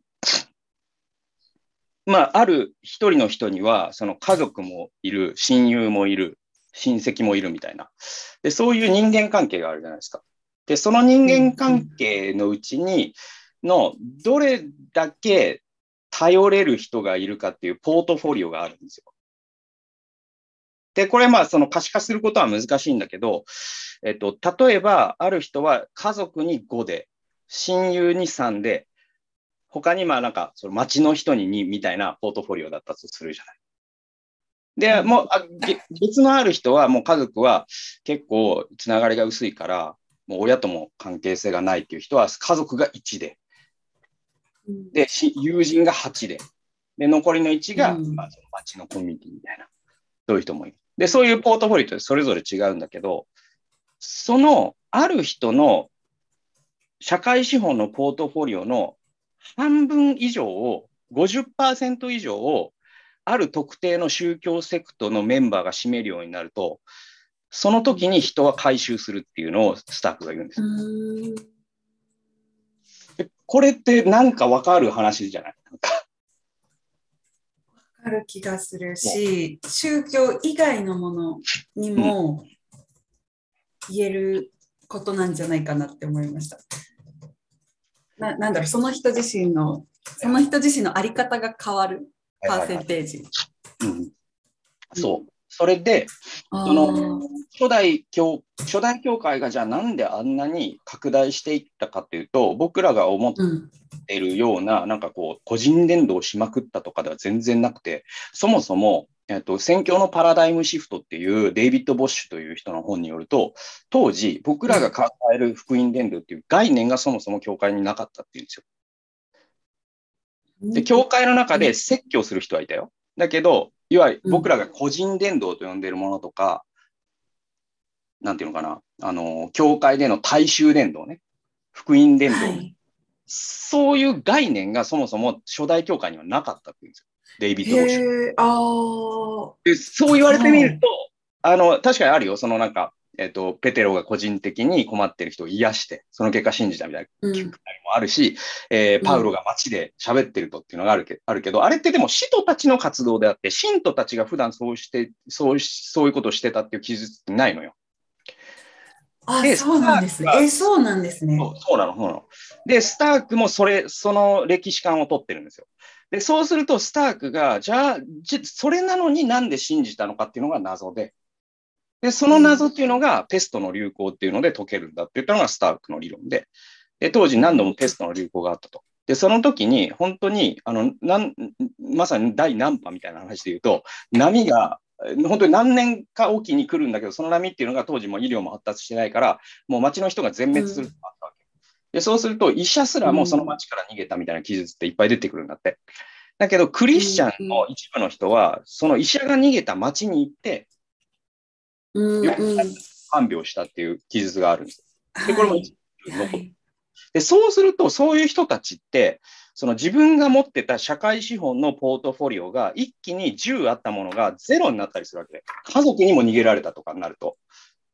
でもそこにクリスチャンが来て看病したらどうなるかっていうと、彼のポートフォリオのうちね、一気に9ぐらいがクリスチャンが占めるようになるんですよ。それがうんうクリスチャンが増えた理由だって言ったのが、このローマ帝国とキリスト教なんですよ。で、そう考えると、はいさっきの僕のその20人信じたうちの、いつ信じたか誰もわからないっていうのが、誰一人いつ信じたかが言える人がいないっていうのは、ままさにそういうことで、多分なんか友達になっていくうちに、で、僕の知り合いのクリスチャンとも一緒に遊びに行ったりとかするうちに、なんかその人がうんうんなんか悪いやつばっかじゃないなみたいなことになっていって、うんうんね、その割合が僕も含めて僕のクリスチャンの友達が牧師ともあったかもしれない。でそれがある時に5を超えるんですよね。その時に多分その人って、なるほど。いや、それはすごく面白いですね。そのポートフォリオっていうのは数じゃないってことですよね。その人自身が何に自分の時間、労力、お金を使うか。であり、誰が頼れると思ってるかみたいなことかな。えっとね信頼関係みたいなことにも。そうそうそう。この社会資本のポートフォリオをじゃあどうやって調査する、調査するっていうか、アンケートによって調査しようとすると、どういう質問になるかというと、あなたが本当に困った時に夜中に電話をかけられる人は誰と誰と誰ですかみたいな質問をするんですよ。なるほど。うん。で、それが、そのうちの半分以上がクリスチャンになったとき、多分その人はもうすでにクリスチャンになってるってことになる。スタークの理論によると。でもそれなんとなくがわかる。なんかわかる。いや、私はその逆のパターンを今想定してちょっと聞いてたんですけど、逆にそのクリスチャンがそういった部分を占められる信頼を相手から得られない状態でいると、その人がすごく良心的な気質を持った人だったとしても、頼れる人がそうでない、例えば反社会的な関連を持つ人であったり、まあ、極端な言い方をすると、とか側にそちらなんかポートフォリオが寄ってしまう可能性があったらその人の50% 5%, 5%じゃない5を超えた時にそっち側に行く可能性も出てきてしまうってことあるよね。ですよね。ああでまあ他の宗教に関しても多分一緒だし、多分その宗教っていうところを文化的価値観みたいなところに言い換えたら、うん。その人の行動指針とか人間性とかあり方っていうものを影響を与える要素が、もしそっち側に違った方にたくさんあればその人はそっち側に変革されてうん。しまうというか、うんうん。ああなるほど。へえ。なんかここに書いてあった中に、その59ページの4つの目のところうん。が、えっと、異教のローマにおいて人々の生活に憐れみはほとんど見られませんでした。で、当時のローマの歴史記者たちはクリスチャンたちが憐れみ深く、とりわけ貧しい人々にそうであった。と、うん。霊障的に書いています。うん。であるので、本当にそういう生き方っていうものはおかしかったんだ、おかしかったというか、ちょっと異端というか、そんな人いないでしょ、普通みたいに、貧しい人たちに対する視点って、現代の私たちが思うこと以上に、なんでしょう、もう人間じゃない的な感じじゃないけど、その、なんだろう、こう植民地支配の時もそうだったと思うんですけど、白人と黒人っていう部分で奴隷を作るみたいな人間に、ね、そういう感覚があった時代があると思うんですけど、なんかそういう社会構図だったのかなってちょっとここを読んで思ったんですよ。ででもそんな中でそういったものに影響されずにこうキリスト的に生きることが実践できたっていう、うん、その生き方がなんかすごすごいこう思いを馳せていたというか、うん、すごいすごいことだよなって、うん、うん、それこそ陣内さんが学内でやってた活動っていうもの的な、ななんだろうそういうありあり方の部分で言ったら、周りに影響されず、ただいいと思ったことをやる姿勢っていうものはやっぱり求められる資質というかこう、大事な部分になってくる。はいはいはい。ね、その当時だからその哀れみっていうのが、えっと、これもだからそのそれこそ補足が必要で、えっと、なんだっけ、えっと、そのローマ帝国とキリスト教を読むとまたよりよくわかるんだけど、その、ローマって多分僕らが思ってる以上にというか、僕らのちょっと想像もつかないほど、そのマッチョカルチャーなんだよね。で、えっと、もう、女性っていうのは男の所有物。うん、はい。で、男性が女性のことを大事にするなんていうのは男らしくない行為だっていうことで馬鹿にされてたってここに書いてるんだよね。なるほど。男性が哀れみをね、示すなんていうのも男らしくない、めめしい行為だっていうふうに馬鹿にされてたんですよね。だからまあ今でも残ってるっちゃ残ってるのは、例えば男は泣くべきではないっていう考え方ってでもちょっと似てる同じようなことじゃないですか。確かに。方向性としてはね。だからそれが、その泣くべきではないが、行き着くとこまで行くと、男は親切にするっていうのはめめしい行為だとかっていうところに行くんだろうと思うんだよ。で、ローマ帝国って、まあ僕、その現代、現代ってまさにその僕らがあまりにもシビライズされすぎてて、ちょっと感覚がいい意味で麻痺しちゃってるんだけど、その一人一人が大事だと思いすぎてるっていうか、その古代人からするとね。でも古代人からしたときに、その一人一人が大事だと思ってるという、僕らからしたら普通のことなんだけど、でもそこには実はキリスト教の影響もあるのよ。歴史を見ると。一人一人が大事だっていう僕らが当たり前に思ってることで実はキリスト教の影響だったりするんで。で、まあちょっとその話は一応脇に置くんだけど、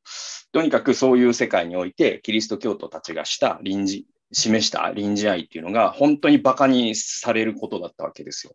指さして笑われるようなことだった。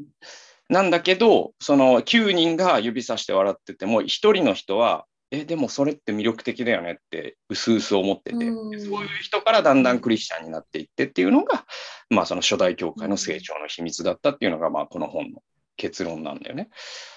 そうそうそう。だからなんだろうな。まあだからその社会資本の話で言うと、僕はなんかさっき言った、その5割を超えるとクリスチャンになるから、5割超えるようにみんな囲い込みましょうねみたいな話には。あそうなるとまた最初に戻って。全然最初に戻って釣りになっちゃうじゃないですか。そうじゃなくて、とにかく僕らは愛せれ愛せばいいんで、で、僕なんかね、俺、メルマガの、えっと、以前のシーズン2ぐらいかな。なんか2、2 3年前に Q&A コーナーに、えっと、あると、ね、質問が来て、それがなんか、その、えっと、なんか、えっと、世の中の、なんかいい人ほどクリスチャンにならないっていうのって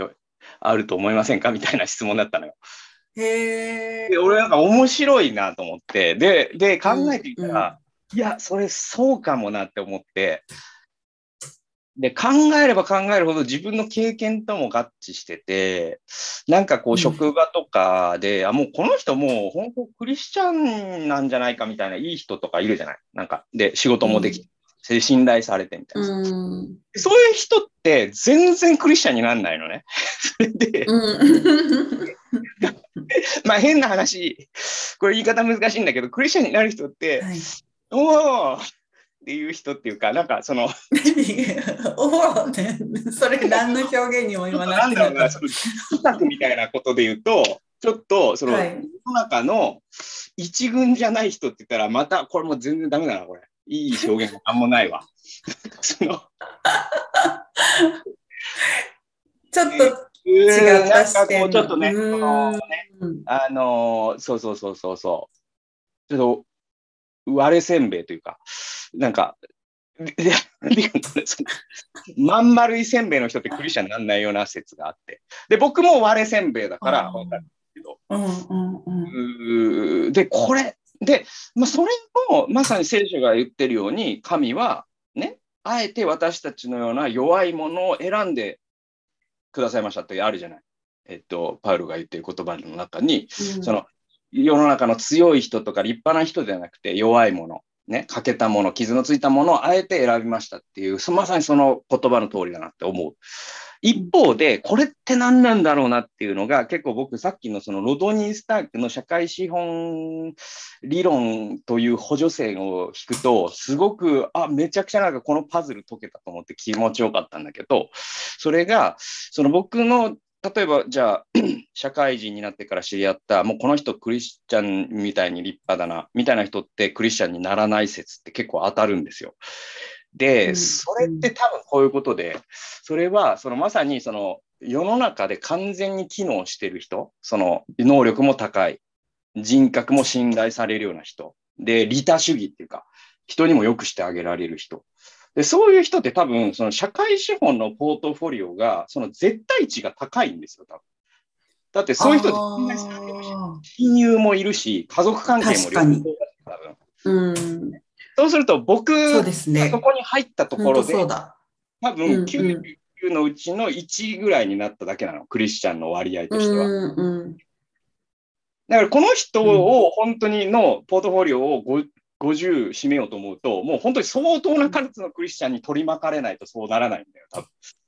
はいはいはい。だけど、その、まあ、いわば僕も含めて割れせんべいの場合は、もうなんか恋人とちょっとその別れたみたいなところで、それだけでもう社会資本がそもそも生き方も不器用だったりするから、もうそれだけで10あったのが、もう0.8まで目減りしちゃった。みたいな時に、クリスチャンであるという僕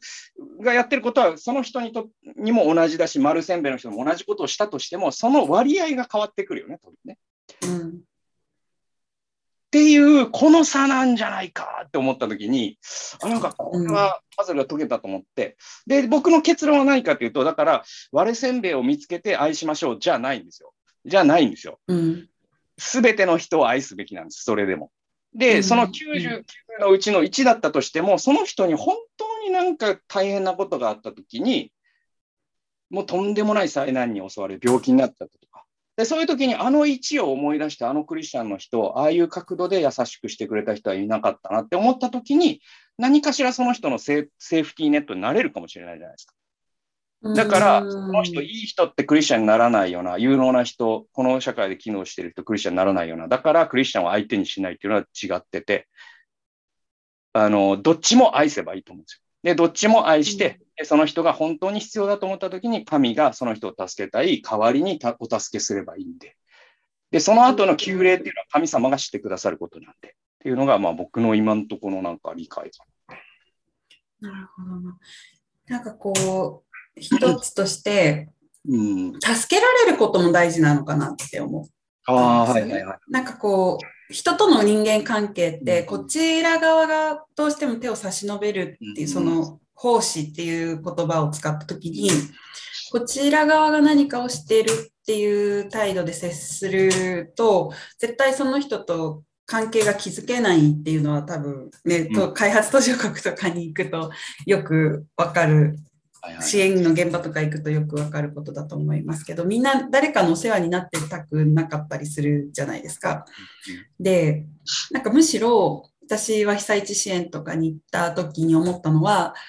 こう、招きたいんですよね。皆さん来てくれてありがとうっていう、こう、こちらを迎えたい側だし、うんこう、ご年配の方とかは、むしろ若い子が来てくれて、うちでお茶飲んでけとか言って、お世話してあげたい立場だったりして、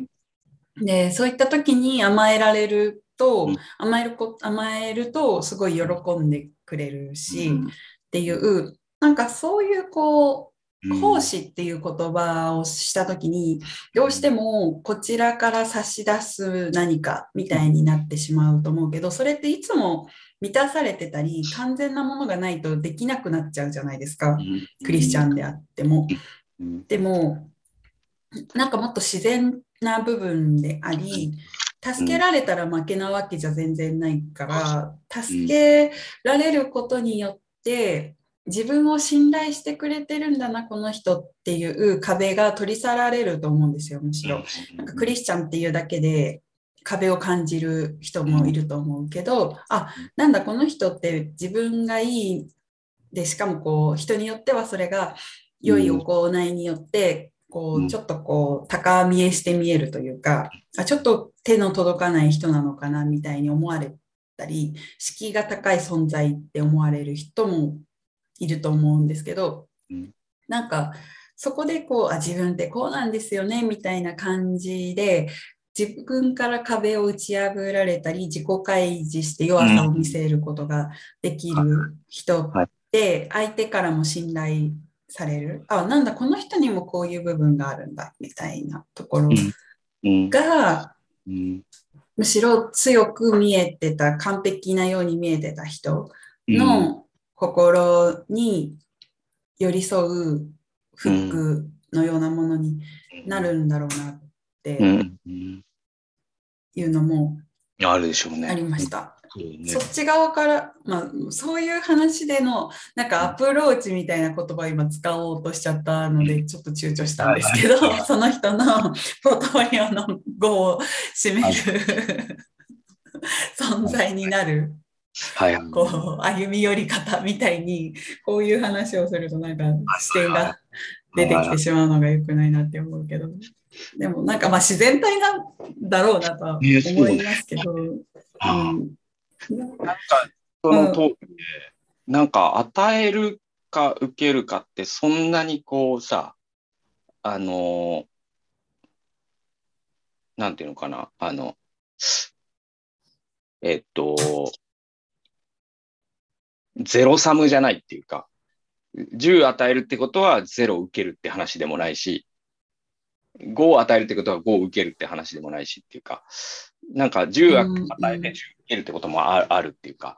だからそれは、あの結構、その西洋の人ってギブ、ギブアンドテイクっていう本がね、まあ、西洋の人が書いた本がある。あまあ、あの本とかも前僕は紹介したことあるんだけど、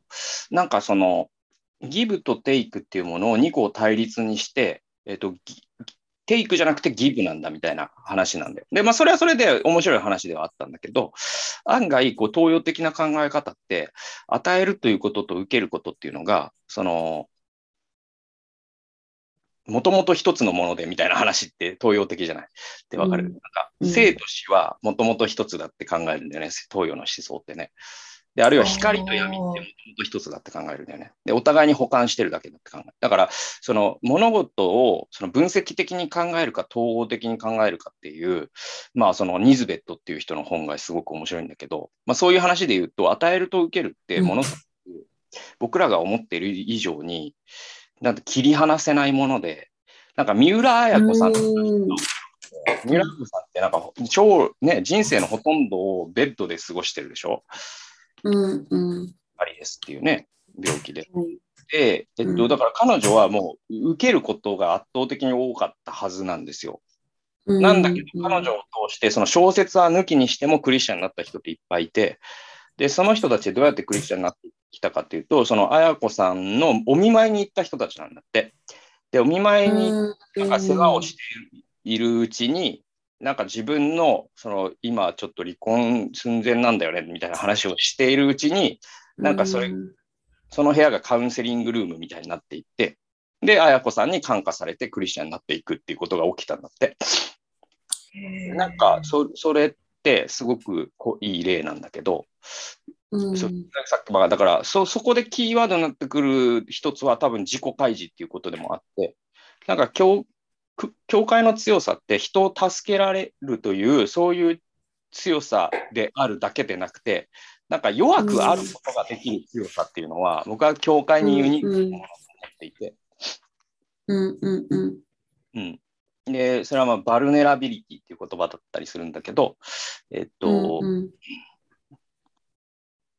なんだったかな、ブレネー・ブラバルウン、ネラビリティ。バルネラビリティっていうえ英語があるんですよ。バルネ自ラ己開示ですか？えっと、傷つきやすさ、傷つきやすさっていうう英単語です。で、えっと、そのブレネー・ブラウンっていう人が、えっと、傷つく力の秘密みたいな本を書いてるんだけど、えっと、まあそういうことの主題でもあるんだけど、なんか実は、あの、自分が傷つきやすい状態になって自己開示するっていうことこそが本当の強さなんだよね。で、まあさっきのマッチョカルチャーの話じゃないけど、今の世界は、うんヒライズされ、ローマ帝国のように野蛮ではなくなったとはいえ、まだまだ我々がその無意識のマッチョ主義をし引きずってる社会でもあって、で、例えば僕はそのうつ病だっていうことを公表してるけど、公表できない人いっぱいいるんですよ。で、それは公表したらなんか弱みにつけ込まれるんじゃないかとか、で、実際保険がさ、高くなったりするからね。うん、そういう起用歴があると。あ、そうか。そうそういうとこであの、そういう自分の弱さっていうものを、まあ、僕の場合、健康問題だったりするけど、まあ、ある人は他にその何かしらに親が離婚してるみたいな人もいるかもしれない。うんあるいはなんか、うんえー借金を抱えたことがある、会社を倒産させたことがあるとか、まあ、いろんなそういうことってあるじゃない。で、それってバルネラビリティで、なかなか開示することができない社会であるっていうのは逆に言えば、あのマッチョカルチャー引きずってるってことでもあって、うんでも教会の強さっていうのは何かというと、その弱さこそが宝だみたいなことが分かる場所が教会でもあるから、だから僕はあえて自己開示してるんだよね。それはある種怖いことでもあるんだよね。あの、なんていうのかな。なんか腹見せてることでもあるから、それって。えっと、だけど、そのあり方こそが僕はクリスチャンだなって思うからやってるのよ。うんそうそうそうそうそう。確かに。そういうあ愛し方っていうのとも違うんだけど、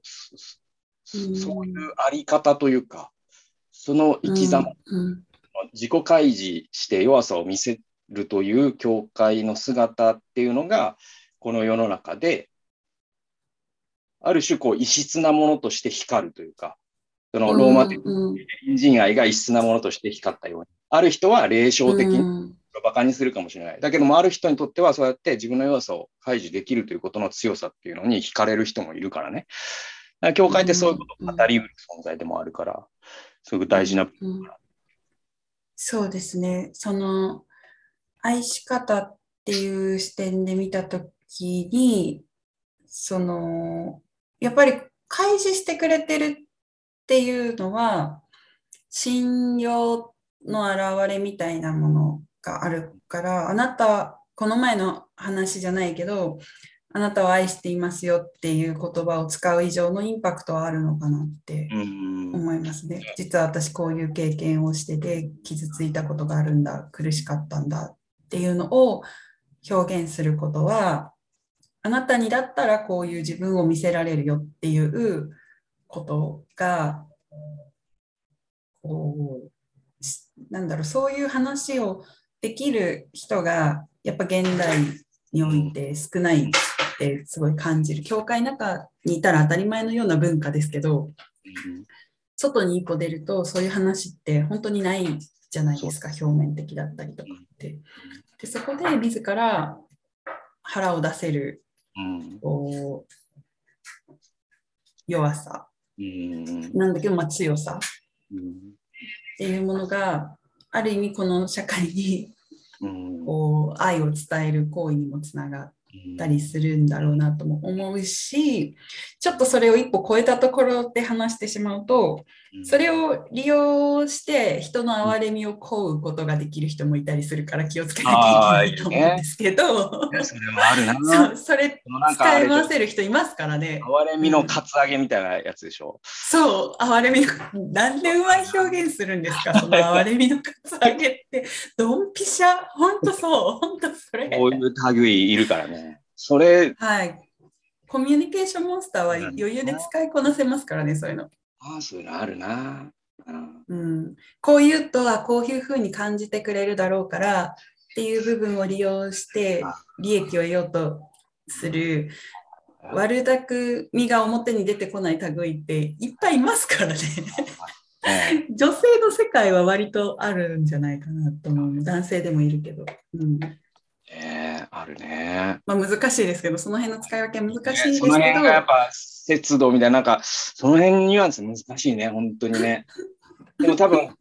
あの、なんていうかな、第一声で言い始める人は怪しいわな。なんか、確かに、確かに。私、あの、うつの陣内です、みたいな。なんか、いや、ごめんごめん、ちょっと情報がちょっと、なんかその、なんか、確かに、おっと？って思いますよね。聞いてないんだ。本当ですね。ああ、面白いな。で、マッチョカルチャーにしても、それは本当に、まあ、極端な、なんだろう、こう、人との歩み寄り方、自分の力の見せ方の対象例ではありますけど、どっちもね、乱用は良くない 乱用、まあ。マッチョカルチャーはもちろん乱用されてるのは良くないっていうのはあるけど、考え方の部分で違う。があるな、だから、そうね、今の文化結構複雑でさ、なんかそのアンダードッグじゃないですけど、うん、その、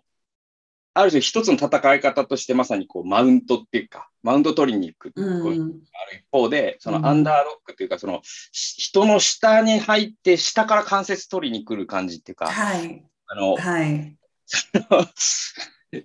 あの、YouTuber がその手法だと思う。なんかあるじゃん。なんか、よりひげした、なんか、いじめられた当事者だから何言ってもいい感じっていうか。そうそうそうそう。そう当事者である経験があったりとか、あと、なんか、マウントを取らせてあげられる人が勝つんですよ。ああ、あるか。相手が、相手が、あ、俺はこいつのマウント取れるなって思わせちゃった方がむしろ、相手は操れたりするから、一歩うまいところで上に行かない。ね、相手に取らせとき続けた方が、コントロールしやすかったりするし、YouTuber ってその手法結構使ってたりするじゃないですか。こいつバカだな、こいつバカだな、でも面白いんだよなって思わせといた方が可愛がられるから。今だから、最弱が最強みたいなところもあるからさ。うんうんうん。はパワーゲームみたいなのあるんだろうね。だけどなんか、パワーゲームですよね。言えるのはなんかそのクリスチャンって多分なんかその、その磁場から自由でいられるということも含めた、なんか異質な存在でべきなんだろうと思いますけどね。確かに。本当そうですね。まあ、アンテナそも影響がない。うん。こういう感じ？そこでの上下じゃないっていう立場を取れるっていう前提の部分から、うん、なんだろう、この場の空気を誰がリードしていくかみたいなことさえもいらないわけじゃないですか。うんうん、人が集まった時に、マウントを取れる人は場の空気を支配できるかもしれないし、若干そこから下から腹を見せられる人は、そこで可愛がられる、守ってもらえる存在になれるかもしれないし、みたいなことを考えないと自分の立場を確保できなかったりするから、うん、みんなそういうのに、そういうことの視点でしかコミュニケーションを取ろうとしなくなっちゃうけど、ありのままの存在で愛されてるって思った時に、それがすごい頑張ってる姿であろうが、うん、そうできない姿であろうが、うん、うん、はいはいはい。うん。割とだからなんかその現代にキリストが生きてたらみたいなさそういうさ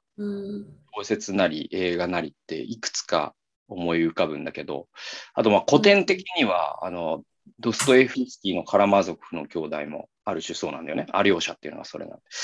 で、その人たちの共通項って、まあ、いろんな描かれ方するんだけど、結構共通項の一つはそこなんだよね。なんかその、この世界の社会的コミュニケーションのその駆け引きみたいなところからあまりにも自由だから、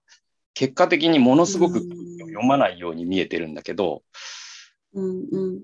でもそれってある種のその人間関係の磁場を無効化するんだよ、なんか。あそういう人としてあのネットフリックスのね、メシアっていうのもそういう話で、だったし、うん。あとイエスっていう小説があって、それにもう翻訳されてるけど、それもそうだし、えっと、ドストエフスキーのあの、アリョーシャもある種そういう人だし、っていう感じがするね。うん。だからそ、うんそこは結構大事な、なんか、キリスト性なのかもしれないですね。なるほど。社会コミ社会的コミュニケーションの駆け引きなんだろうね。から、うん、そのうんその表現、をそれごと無効化してしまう感じね。それが多分キリストなんで。はい、なるほどな。だからそういうワードが社会に溢れてるわけじゃないですか、今。マウントを取るとか、パワハラであったり、モラハラであったりうん、そういったいろんな、ね、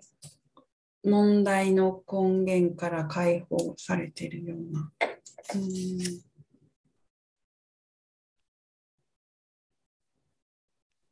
なるほどな。うん、まあなんか、そういう。確かにそうですね。そこにガツガツしなくていいから、うんうん。で、なんかそういうものからの表現できない。解放っていうのは一つの現代的テーマなんだろうなとは思うよね。うんなんかうん、人そうがそういうものにですね。バられてるがゆえに、そういう鎖を断ち切っている存在はいないんだろうか、みたいなことを、ある種みんなこう潜在意識で考えてて、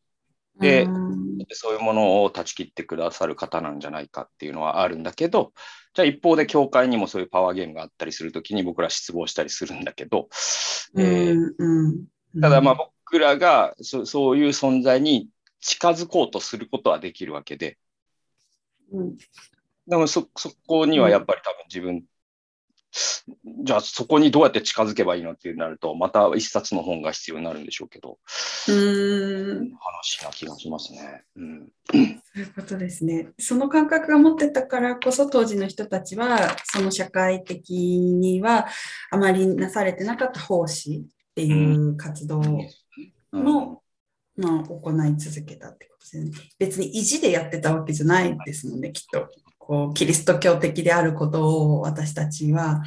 こういつも持ち続けなきゃいけない。そうそうそう。この社会に愛をしなければいけないやろうとか言ってなかったと思うよ、彼らは。うーん今だと思うわ。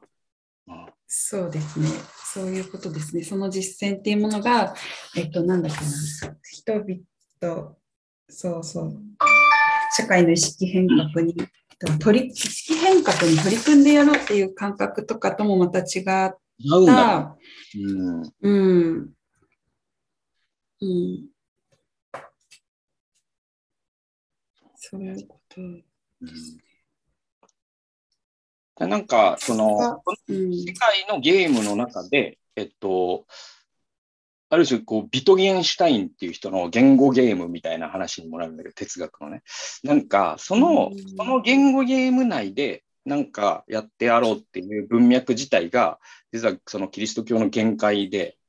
限界を自ら設けてしまっていることにもなるなと思ってて、なんか割と宣教をさ、なんかマーケティングのた、なんかあの語彙で説明する人いるじゃない？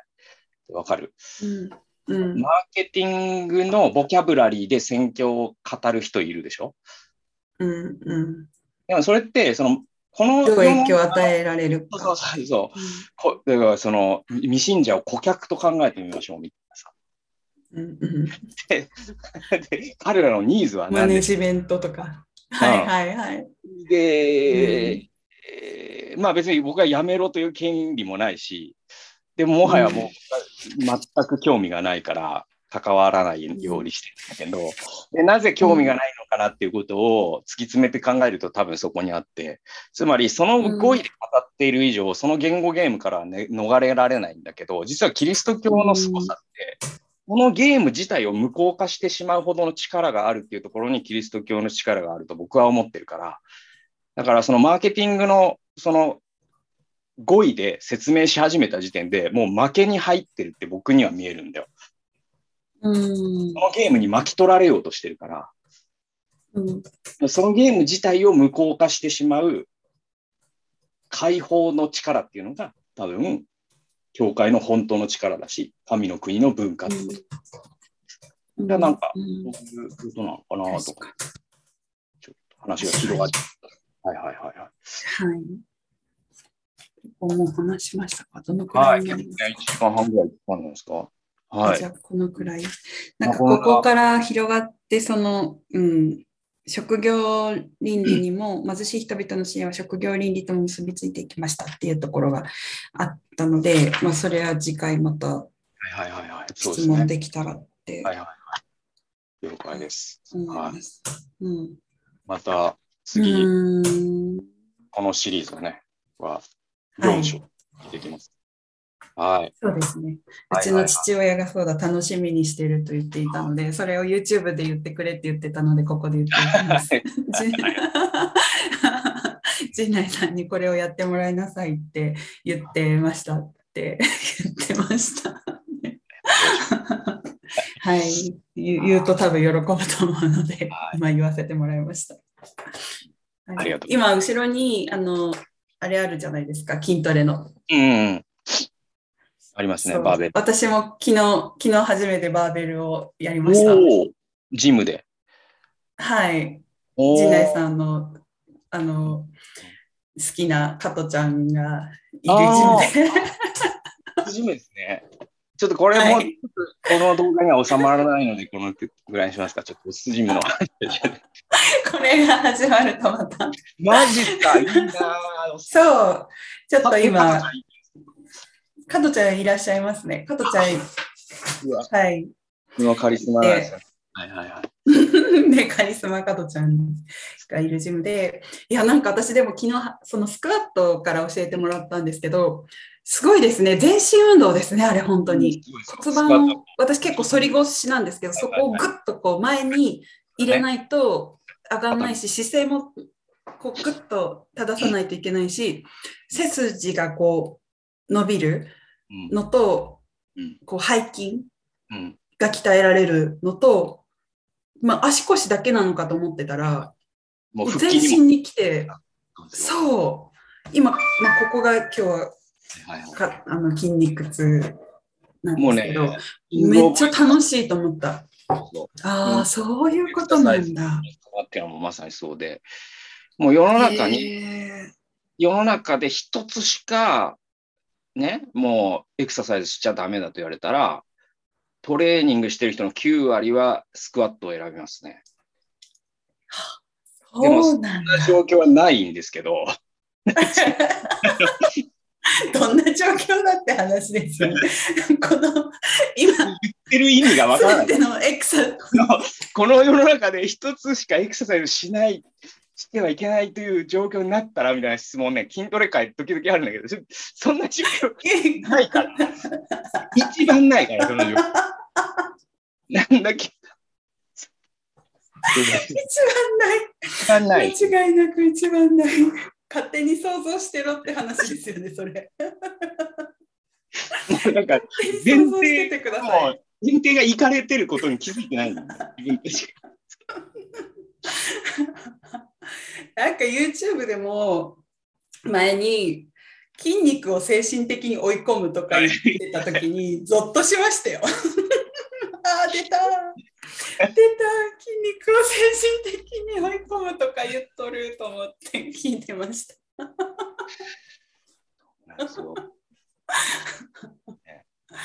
いやー筋トレ楽しいです筋トレ動画はね、また筋、はいはい。筋トレ動画はいらないんですけど終わらないんで、あれなんですけど、はいはいはい。筋トレトーク筋トレトーク聞かせてください。あ次にこうちょっとこれをね、対談、ね、